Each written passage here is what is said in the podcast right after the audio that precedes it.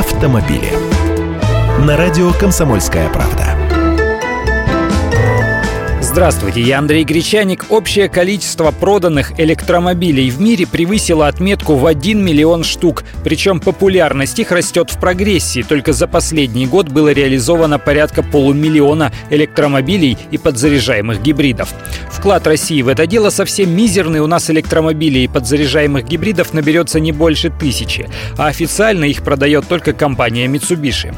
Я же сейчас тестирую Nissan Leaf. Вот он, кстати, и оказался самым популярным популярным электромобилем в мире продано уже 200 тысяч таких машин. Об этом автомобиле расскажу в один из ближайших выходных в программе «Тест-драйв», а сейчас о прочих. На втором месте оказался Chevrolet Volt, таких 100 тысяч единиц. И это, строго говоря, не чистый электромобиль, а подзаряжаемый гибрид. Самый технологичный электрокар Tesla Model S занимает третье место, на четвертом Toyota Prius PHV, на пятом Mitsubishi Outlander PHEV. Аутлендеры у нас продаются тоже официально, цена 2,5 миллионов.